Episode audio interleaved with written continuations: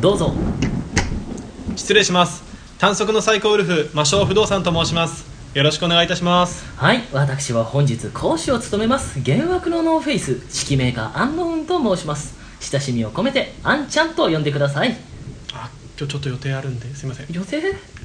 えーえーここはですね、えー孤独の闇をさまよう哀れな子羊たちが血塗られた契約の名のもとに集うビジネススクール狂乱の宴さあ今夜はスイッチングコストについて語ろう凍てつく夜のビジネス用語この番組はエスカリフの提供でお送りいたします説明しようエスカレフトはビジュアル系に目覚めたビジネスマン2人によるビジュアルとビジネスを融合させたビジネス系ユニットである地球上の全ビジネスマンをビジネスマンにするべく北は大宮南は練馬まで幅広く活動しているのだキンコンカンコンキンコンカンコンはいということでねはい今日はスイッチングコストに語ろうスイッチングコストねスイッチングコストはい何となく聞いたことはあります、ないねないなんと まあねこのねビジネススクールの理念ではないですけれども、はいやっぱね大は小を兼ねるじゃないですけど、ほうまあ、下はねもう主婦からうんうん上はもう大企業の経営者まで役に立ってもらおうというね、うんうん知識をつけてもらおうということで、このスイッチングコストっていう概念はもう本当に大企業の経営者にも役立つ概念だしもう家計を預かる主婦の方にも大事な話だし、まあ、それこそねお年玉をどうやって使おうかなって考えてる小中高生の、ね、方にもためになるかもしれない最高じゃないですか最高のこういうのを待ってたんですよ応僕用がは効きますよこういうの待ってましためおちゃめちゃ大事な回じゃないですかめ今ちゃめちゃ日は大事な回ですよ、スイッチングコストはい、これの概この概念を知っておくことはとても大事ですスイッチって名前その入れ替えるとかそういうことですもうかそのまま日本語にできますねこれはもう、えスイッチうん切り替えうん切り替えるコスト、費う用んえ そのまんまですね切り替え費用のことですねスイッチ切ングりコスト替え費用切り替え費用ねある商品から他の商品あるいはあるブランドから他のブランドに切り替えることに伴って発生する費用であるとほうほうで金銭的な費用に限らずほう切り替えに伴って必要となる習熟や慣れに要する時間の機械費用や心理的費用なども含まれる取引費用取引コストの一種であるといつにも増して読んでますねいやいやいやいや、まあ、取引コストの中の一種一種ですはい一種まあいろいろあるないろいろね取引にコストってあるじゃないですかやっぱりえー、どういうこと取引のコストですかはいはい、まあね、どんどんそうやってなってくるといろいろね広がってっちゃうんでね取引コストの中にはね探索コストなんて言葉もあったりしてね、はあまあ、探索コストはスイッチングコストに含まれますねでもえ取引コストの中の探索コストはスイッチングコストに含まれるんですかはい、もうややこしいん でスイッチングコストだけにしましょうじゃあ取引コストに関しては探索コストとかねそういうのに関してはまた、まあ別で触れるほど大きい話でもないんでさらあっそとうなんですさっからと触れましょうねさらっとはい、でどうしましょうかでかい話からいくかとても身近な話からいくか、うーん身近な話からいきましょまあ携帯の乗り換えがスイッチングコストですねうなるへそ分かりやすいで例えばソフトバンク今使ってて、はい au の方がめっちゃ安いよって言われてよっしゃ au 乗り換えると思ったらソフトバンクの解約費用が10万円みたいなうね、んちょっと大げさなしかも実名を出して大げさなこと適当なこと言っちゃいましたけどいや言うなと思って いやいや僕はもう何も言わずに例えばの話なんで ねもうすぐ逆にねソフトバンク超安いと思って au もうねやめようと思ったらいや au やめるには10万円払わなきゃいけない、まあ、そんなことはないですけど、うんまあそうね大雑把に言いましたけど、まあ、そういうコスト皆さん軽減してますよね多分そうですねそれはすごく分かりやすい例ですねこれでも実際のただ単に費用の話なんで、はいまあ、この医薬品とかうんこれ当然スイッチングコストに含むんですけど、はいこんなの当たり前の話じゃないですか、まあそうですねね乗り換えるのかかる、は他にも細かい費用があってさっき言ったえ切り替えに伴って必要となる習熟や慣れに要する時間って言いました、いおーこれえっ、とですね携帯の場合だと例に入らないんですけれども例えばテレビを買い替える、うんじゃあブラビアからアクオスに変えようみたいなはいまた実名出しちゃったけど、まあ、どっち V から A ね V から A にね、変えた時にリモコンの B かブラビアはブラビアはそうです B ですね、はい B から A ね A から B A から B ですかアクオスからブラビブラビアにしましょう A から B にしますかまあ、どっちでもいいんですけど、はいリモコンの配置ってやっぱメーカーによって違うじゃないですか。うーんということは新しくテレビ買い替えると、うん新しくリモコンの位置を覚え直さなきゃいけないっていうコストが実はかかってると。ああなるほどじゃあ携帯も i から a に変えるとかとまあ端末大体最近はでも、まあ、あの端末スマホになってからは端末が共通化されたんで、うんそこら辺のコストって実は減ったんですよねあそうですかガラケーの頃ってガチガチにやっぱそのキャリアごとのうーとんな独自メニュー i モードだったりとかそうなの僕はもう j フォンからそのままソフトバンク j フォンボーダフォンソフトバンク属ですからあじゃあ乗り換えたことあんまないんですねないですねソフトバンクになってからもずっと t ボーダフォンのアドレスをかたくなに使い続けてきたじゃあスイッチングコストがかかってないでですねそうですね最近ちょっといろいろあって変えましたけどこれが例えばその出すお金かかる話じゃないって言ったのが例えばメールアドレスもそうですよね、うん t ボーダフォンから例えば、ね、i ソフトバンクに変えるだけで結構な手間じゃないですかそうですねメールア知ドらせたレりス変更しましたみたいなうんそうですよねでそれをや自分がやりそびれることによって連絡が途切れることもあるし、相手がそれをしてくれないことによって前のアドレスに連絡したけど宛先不明ですみたいな、っうんてことになったら誰々、まあ、共通の友人だったら何々のやつのアドレス知ってるってわざわざ聞かなきゃいけなかっ聞たかなきゃりいけないですこねれとんでもないやっぱコストなんですよねそうですねなんでスイッチングコストこれ考えとかないと安いものに乗り換えたら得だとか、うんまあ、あと最新技術これまたじゃあちょっと大きい話に持ってきますけれども、はい企業が企業内に入れてるシステムを一新するのってすごくスイッチングコストがかかるんですうよ、んこれまた前ね僕が働いてた IT 企業の話をしちゃうと、はいとある会社に、まあ、とある、うん、会計ソフトを収めてたんですねはいで大体うまくいった時ってこう社内で評価する大きい企業って大体そうだと思うんですけど社内でこういうプロジェクトがうまくいきましたみたいなうんなんと最短の8ヶ月で導入が成功しましたみたいなことを言ってるのを見て、マジかソフト1本入れるんで8ヶ月がおーわざわざ会議開いておめでとうっていうぐらいのあれなのか最短で最短でええうそんわなーかかるんですねやっぱ切り替えってそんだけかかるんですよでもそのコストを鑑みてもやっぱ切り替えた方が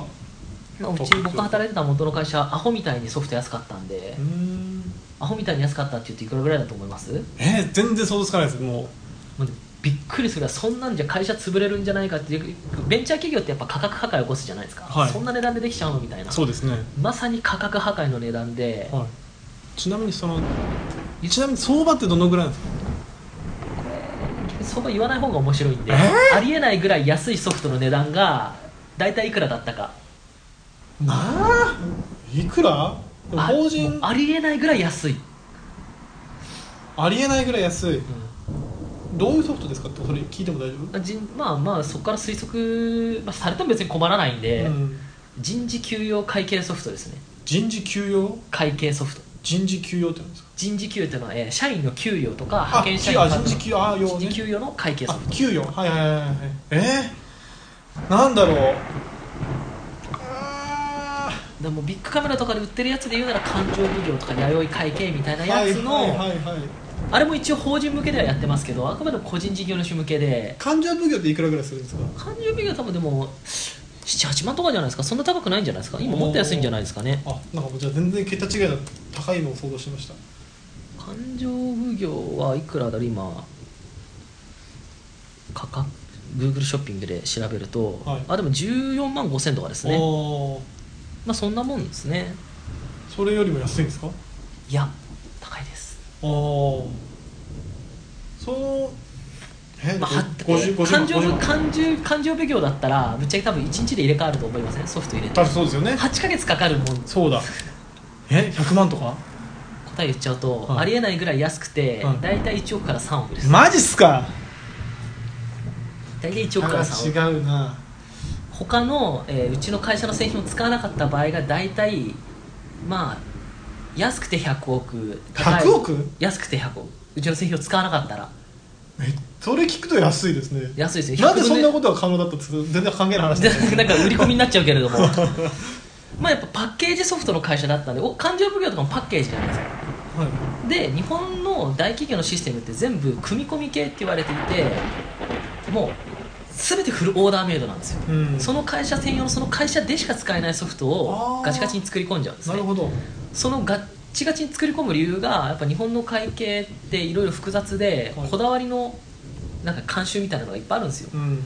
給料あなた月20万ですったら20万ポンってあげるだけみたいな処理だったら勘定奉行とかで全然できちゃうんですけど、はい通勤手当もあればあー子供手当もある資格手当もあるで資格によってもいろんな資格があるじゃないですかなるほどで銀行だと図書費っていうのが出たり図書費図書費、まあ、あの本買った時おーに経費で落ちるかもしくは毎月これまで本買っていいですよってことで給料に1万円上乗せだったりへえとか残業手当もあれば、まあ、出張費もあればもう160円ぐらいの電車賃まで細かく出るところもあればそういうのは全部自腹で払ってくださいみたいなところもあれば、うんもう何通り何万通りってあるわけですよああじゃあ会社によってそれぞれそういうのが違ってくるからだから作り込むしかなかったんですね、本当に。うんうんうんそれこそ、あのー学閥なんてのも古い企業だとあったりして、同じ例えば2016年入社の同じ部署に配属された同じ男性でも給料がちょっと違ったりとか、うん今本当は多分許す許されるのはそれは許されるのか男女でやっぱちょっと違ったりとかあーへー出身校によって値段の差つけるのっていうのは多分確かまだ全然法律的に許されてるんでっていうねいろんなだけれどもそれをパッケージ化することができたそうなんですよほう無理やり何でもかんでもパラメーター設定できるような感じにして。へえ今それにすごく近いのがサイボーズの均等なんかもっと安いですよねあれなんかもうバカ安ですよねントンサイボーズの均等うんサイボーズが出してるそういうソフトですかそうクラウド開ソフトですねあれはうん今度自由に作り込めるソフトですね逆にああこっちがいじれるそうそうへー好きな項目をつけて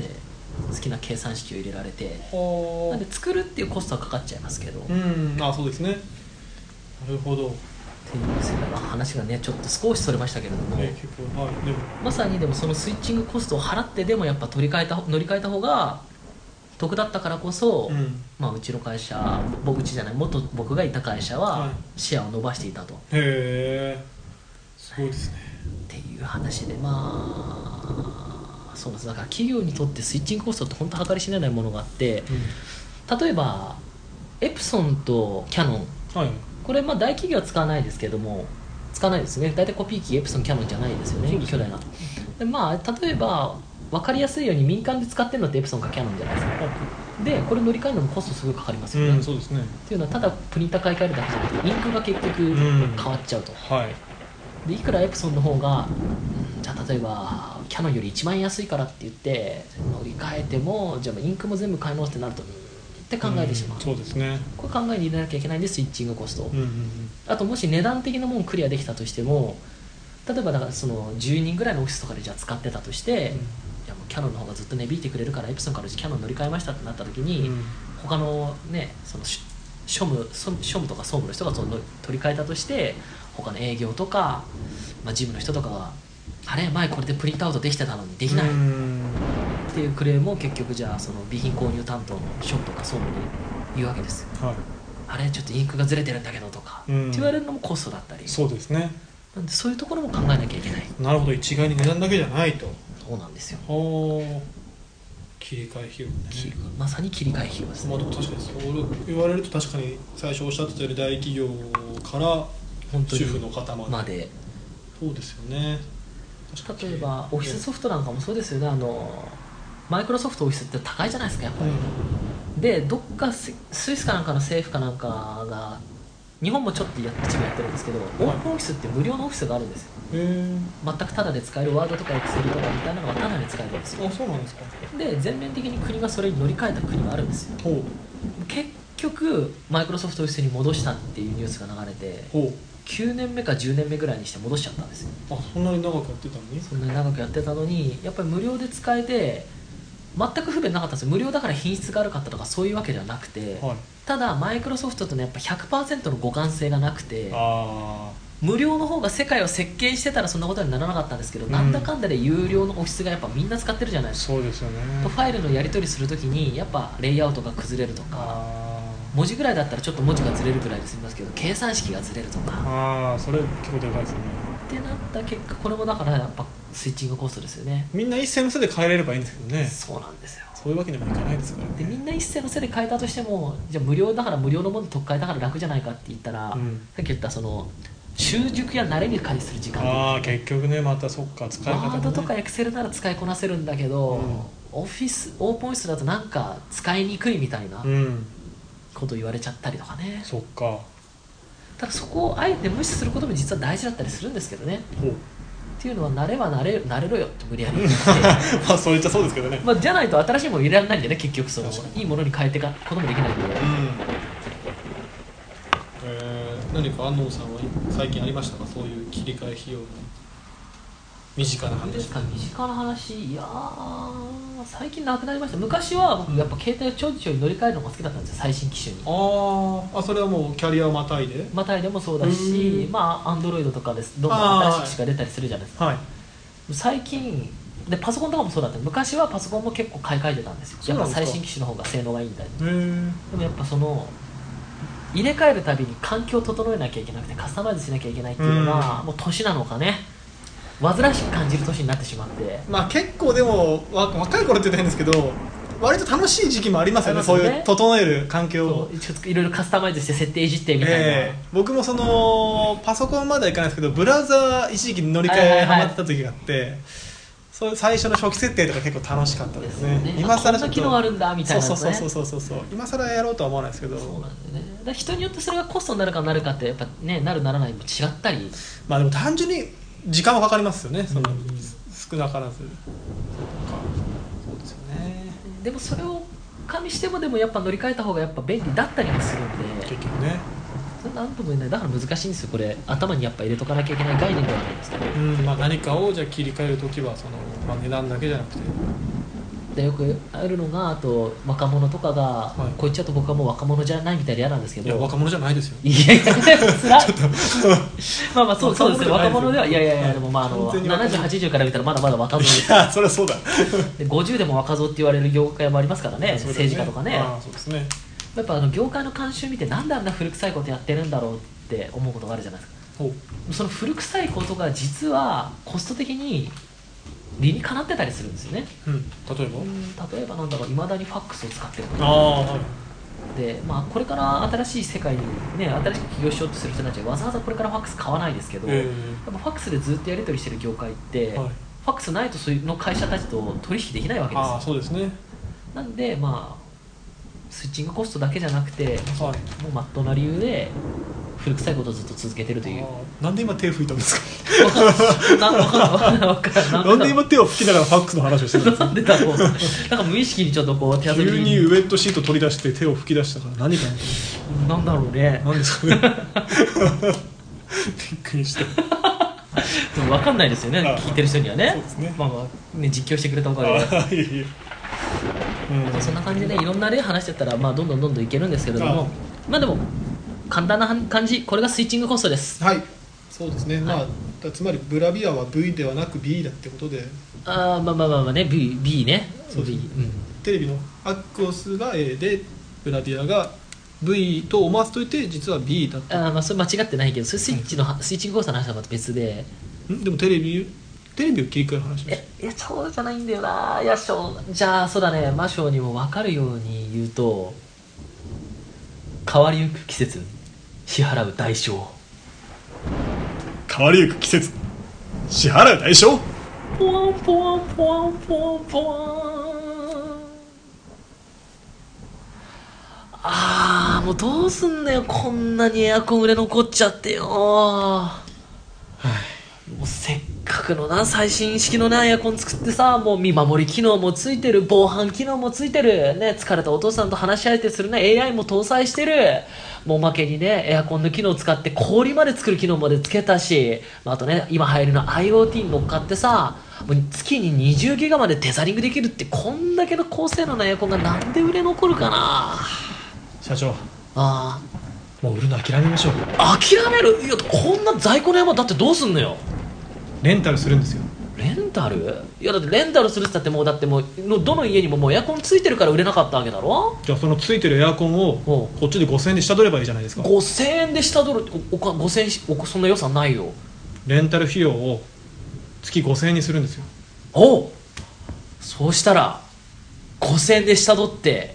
5000円でレンタルして初めの月で全部回収できちゃうそうですこれでおまけにおうエアコンの消費量が増えるおう毎年8月おうプレミアムオーガストおう毎日1個スイカを強制的にこっちから送りましょうええあと12月も12月もみかん1個おう強制的にこっちから送りましょうおおどうですかいけそうな気がするこの間ビジネススクールで習った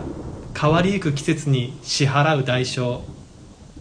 この言葉のおかげで営業成績はうなぎ登り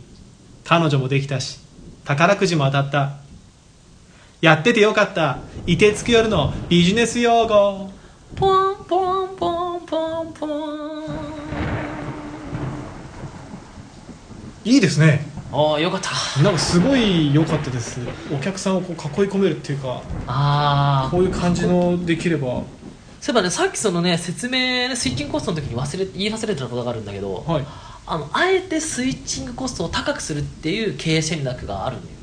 ほうこれベンダーロックインっていうんだけれどもベンダーロックインうん他から逃げ出せないようにするためのベンダーロックインあまさに僕の妄想内容と一緒だおおその通り知らず知らずでベンダーロックインを使ってたんですねね、いい実際の例で言うんだったら、はいまあ、最近ね多分例えばなんだけれども、はいまあ、例えばソフトバンクとかがね、うんスパプレミアムフライデーとかやって、やはいっぱソフトバンク使ってたらこう便利なのが毎月毎月ありますよとありますねでそれを真似したのか au のサンタロの日とかもねあーやっぱ au 使ってたら便利な日がありますよっていうことによってよりスイッチングコストを高めてるわけだそうですねベンダーに依存させてるああもしくはさっきの例で出たようなマイクロソフトのオフィスはいこれもベンダーロックインうんやっぱりあのオフィスってわざわざ後から買うと高かったけれどもパソコンを初め Windows 買った頃って大体バンドル品として初めからオフィスが入ってるああそうですねでオフィスに慣れさせちゃうことによってもあーう Windows 以外のパソコンとかオフィス以外の表計算ソフトとか文章ソフトを使わせない、うんうんうんまあ、使うのは自由だけど使うことに非常にスイッチングコストがかかるそうですねあその慣れの点でロックしちゃうそうこああすごいれがベンダーロックインという経営手法ですよなるへそすごいですねいやいやいやいろいろやっぱ考えられてるんですねね、でそれを考えてみると世の中その手法を使ってるとこ結構多いなと思いますよね、うんまあでもさっきの携帯の例もそうですしねまあ、月額課金型の企業は多分なるべくそのスイッチングコストをどんどんどんどん上げてあ要するーに他に行かないようにいい言い方をするならやっぱ既存の顧客にどんどんどんどん居心地よくなってもらう便利な便利なサービスを与えてあげるは与えれば与えるほど顧客はライバル企業にはだんだん行かなくなるというんでも昔の携帯のキャリアってそんな感じじゃなかったですよねうんなんか逆に既存の客乗り返した方が得だったようなイメージですよそうでねあの時はなんなんかありましたその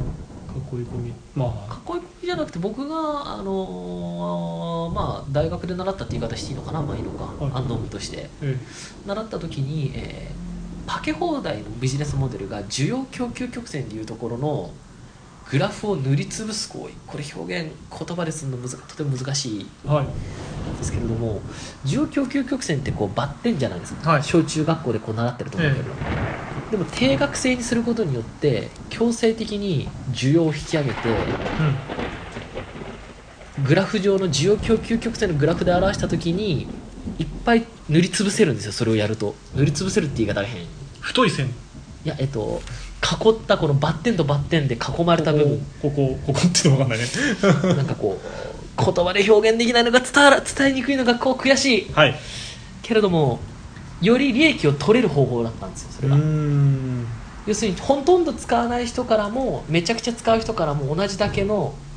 いたら金を取れるそうですねのが定額制というサービスだったおーなんで外に抜ける抜けないとか囲い込みっていう戦略ではなくてそこのお金を取るところに集中してたのかなとはああじゃあそういうビジネスモデルが変わったっていいうやそのビジネスモデルのままもう取り尽くしちゃってパイを奪い合えあーないなのるでほっ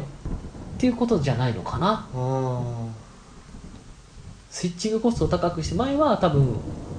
スイッチングコストじゃなくてキャッシュバックとかでともかく乗り換えさせて自社を増やそうというああそっちか今は増やそうじゃなくて多分逃がさない方に変わったとしたら多分変わったのかもしれない、うんうんうんうんうーんそういうことですかさてそんなところで すごい感じで終わりましたねちょっとあやふやなね推測しかちょっと話せなかったんでそうですねまあ、この辺で切るしかないのかなとまあただ本当あの定額制っていうのはもうちょっとあの不勉強というか勉強し直さなきゃいけないところなんですけど、はい一番効率よくお金が取れるうんグラフの形になるらしいんですよへ経え済的な意味での需要供給曲線の話でまあそう限界まで可処分所得を絞り取れるのが定額制だというまあ確かに使わない人からも同じ料金取れて使う人はやっぱその超えた分は追加で払うような感じになるほどっていう意味じゃなかったんですよでも確まあか確か本当に需要供給曲線の科学科学的な、まあ、学問的な感じで一番富をいっぱい回収できるというへえ話だったんですよねそういうものなんですかそういうことだったんですよおおなんでまあ定額制はこれだけ素晴らしいみたいなうーんまあそこはまたいずれ僕が大学のノートを見直してああ思い出すことがあればはい語りましょう講か師の講師ですもんね講師だ講師なんでねはいよろしくお願いしじゃますあね講師として今日はビジュアル系の曲が聴きたい気分だ ないやもう毎週毎週やってますよね今日はみたいなき聞いちゃおうかな聞いちゃいますか 聞いちゃいましょじゃあガツンとくる一曲うかおをはいでは聴いてください「筋肉少女隊」で「飼い犬が手を噛むのでガチャッとなこの番組は著作権の利用許諾申請を行っていないので楽曲を流すことはできません視聴者の皆様は各自で曲をご準備いただきお楽しみください」はい聴いていただきましたのは「筋肉少女隊」で「飼い犬が手を噛むので」でしたいやーなるほど大月健二という名前はなんかね見たことがあるなと思っていたんですけれどあもの小説書いたりもしてますねあそうなんえでえすこのね「筋肉少女隊」というバンドのボーカルの方なんですけれども筋肉症状体っていう名前だけは結構してたんですけど曲は初めて聞いたかもしれないうーんだったらもっとちゃんとした曲を聴いてもらえばよかった いやなかなかねあんまめそのラップではないですけどメロディーじゃないところが多かったですよねセリフっぽい感じのああそうですねこの曲に関してはメッセージ性のあるような曲というかまあそうですね内容も結構まあ何ていうんですか狂気というかうんそんな人間狩りだ犬人間とかねそういうフレーズが出てきましたけど、まあまあでもなんかこうすごく、うん、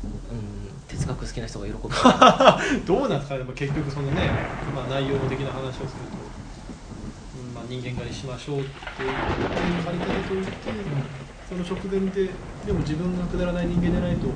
証明できないとお前らも借りる側に待ってもらいますよみたいなね、なんかよく似たような話でフィクションかなんだか知らないですけどあの神の正気を誰が証明するのかっていううんうん、話がありますよね言葉でほ要するに神に認められた正しい行いだって言った時に、うんいや君の信じてる神様が正気かどうかっていうのは誰が保証してくれるんだ、ううーんまあ、言ったら多分イスラム国とかね今実演また出しちゃいましたけど、はい人殺しまくってるわけじゃないですか、うんでも多分イスラム国の人たちって悪いことを多分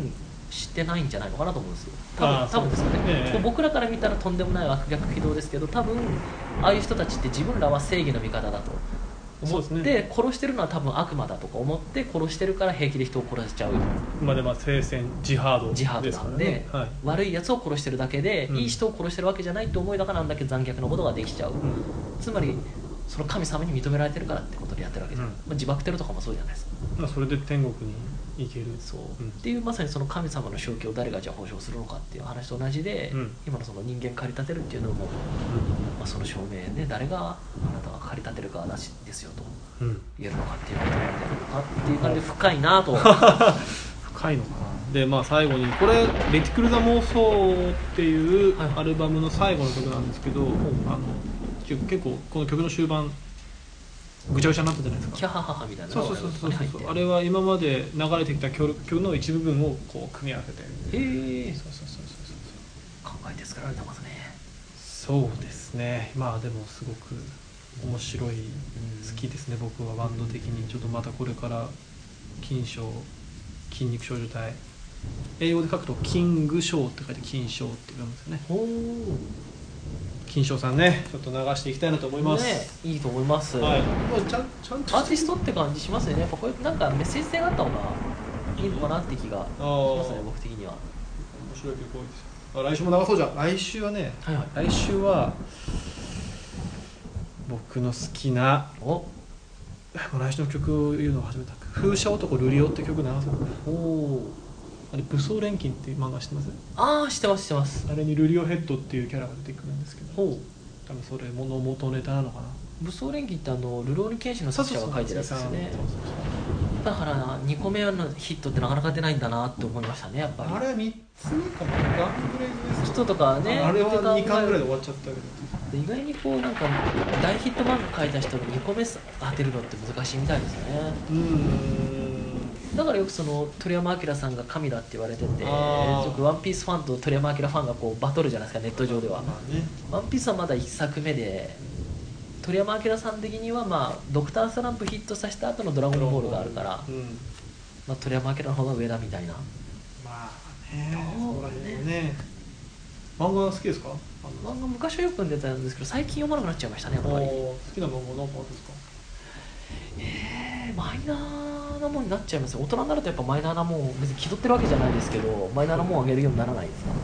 例えばででも青春漫画で言うなら「ラブロマ」って漫画がへえ面白かったですねこれいつ頃の漫画ですかもう2 3 0年前じゃないですかねん絵がすごく下手くそなんですよ言ってんすかそれいやいいんですよそれもうそれ話題なんでもうああファそンうファンの人はみんな絵が下手くそ絵が下手くそっつっててえー、まあ味のあるっていう感じですごく青春なもう高校生多分高校生同士かなあのはい恋愛を描いた漫画へで、えまあ、すごい男の方がめちゃめちゃ素直な感じで,、はいで女の子は普通の女の子みたいな感じで、もう何にせよもうストレートストレートな愛情表現がこう照れくさくなるいい感じのうんぜひ、えー中高生に読んでもらいたい漫画ですねラブロマンラブロマン絵が下手くそなのがさ絵それカタカナですね絵が下手くそなのが多分なおさら純粋さが伝わってくるみたいなだうーんあなるほどかねらストーリリーがいいキャ多分本のストーリーがいいんだろうなと思いいいまんだはあ長いですかいや4巻ぐらいで終わるあんちじゃょなうどいいい本当にいい読んでみますありがとうござないんか漫画レビューもするようになっちゃいましたねますいやでもそういうのもどんどんねねえねえ興味持ってもらいたいですもんね大事ですよ大事ですよビジネスにおいてもねね相手が漫画好きだった場合ねそうなんですよビジネス書の漫画がどうして全部つまんないのがどうなってるのかねよくあるおーあるある話ですけどねそうなんですか全然読んだことない最近なんか7つの習慣とかうんが漫画化されてたりしますけどああそうんですかまり面白くないんですよねビジネスあ面白くないんだやっぱなんかいまいち漫画家が本気じゃないんでしょうね多分あーやらされ仕事というか、なるほどねまあ、ビジネス書をあくまでも漫画化してるだけなんで、うんなのかなって勝手に思ってますけどねうん歴史漫画とかもそうじゃないですか面白いのってあの本当に三国志ぐらいで歴史漫画あんまり面白い教育用の例えばあ教育用のね日本の歴史が分かるとかもあんま面白くないあまあ多分作者的にはもうとりあえず教科書をなぞって、うんで書いたら原稿料もらえばそれでいいぐらいの多分ノリでーちょっとね僕だから中高生ぐらいの時にやっぱか野望があったんですよそう日本の歴史とかのを全てジャンプの作家でう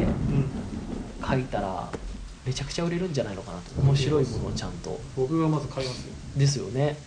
うでしかも毎年受験生って60万人ぐらいいるわけで、まあ、大学受験生、はいでもっと言うなら中学生とか小学生も歴史の本だったら買うじゃないですかん、買いますってことは1巻ごとに100万部200万部売れるような大ヒット作品が多分作れるはずなんで、うん結構しっかり金かけてどうしても絵が下手くそなんでへ下手くそって言ったらこれ怒られちゃう方ですけど、なんかその教育用の漫画ってあんまりいい絵じゃないじゃないですかちょっと古臭いあんまあ一線級で活躍してない人がどうしてもまあねでも忙しいんですからねそういうなんで人っすよてでなかなもでもかあねえてそこを金を積ん でジ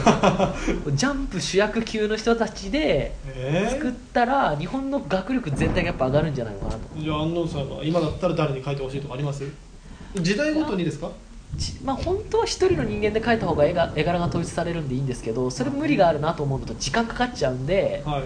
時代を区切って漫画家に分けるしかないのかなと思って1 1年ぐらいで完成させるように漫画家30人ぐらい使ってもう古代から近代まで全部漫画化するうん今だったらもうやっぱ「ワンピースじゃないですかねうんとか「ナルトとかあこのー作者にちゃんと面白く書いてもらうはいしたら多分みんな歴史でも何でも語呂合わせとかしないで多分漫画読んでるだけで全部覚えちゃいます小田先生岸本先日本のためにあえてちょっと「あのワンピースとか「ナルトはもう終わっちゃいましたけど1年間救済してもらって生日本のためにやってる1年間ちょっと教科書漫画書いてもらっあてー日本の学力ガクンって上がると思いますよ多分そうですね真面目な話ちょっと総理大臣になったらそれやりたいな 集英社の多分編集長ぐらいじゃ多分ちょっと弱いんで怖い、まあ、国国レベル国レベルで文部科学大臣ぐらいにちょっとならないあとーあれ「風雲児たち」っていう漫画いやわかんないですよああ歴史漫画で面白いのありますよそうなんかなんかその個人の力に頼るんじゃなくてもうオールスターでオールスターででしかもやっぱジャンプぐらいの知名度がないとやっぱ「ふんじ知ってます」って話になっちゃったじゃまないあですか、そうですよねこれジャンプが例えば1年間もう本当に勉強のためだけど毎週毎週創刊したら、ジャンプ的にも損はないはずなんですよ絶対売れると思うんでうんやって損はないはずなんですよねやってくんないかなもう僕は買います僕も買いますニーズはじゃあ売れるともっと買いますから現役の中高生に関して多分大人もなんだかんだ面白がって買うんで結構バカ売れするんじゃないかなと思うんですけどねニーズは確実ですよとまあまあまあニーズねはありますからやってください2部でニーズ確実に買いますそんな感じでじゃあ今日の部分ははい漫画の話をいっぱいしたということでそうですねじゃあ次回はね IoT について語るかもしれないですし覚えていればそうですね僕も覚えていれば風車男ルリオを流すかもしれないという、じゃあ次の配信で会いましょうそれではこれにて退散つかまつる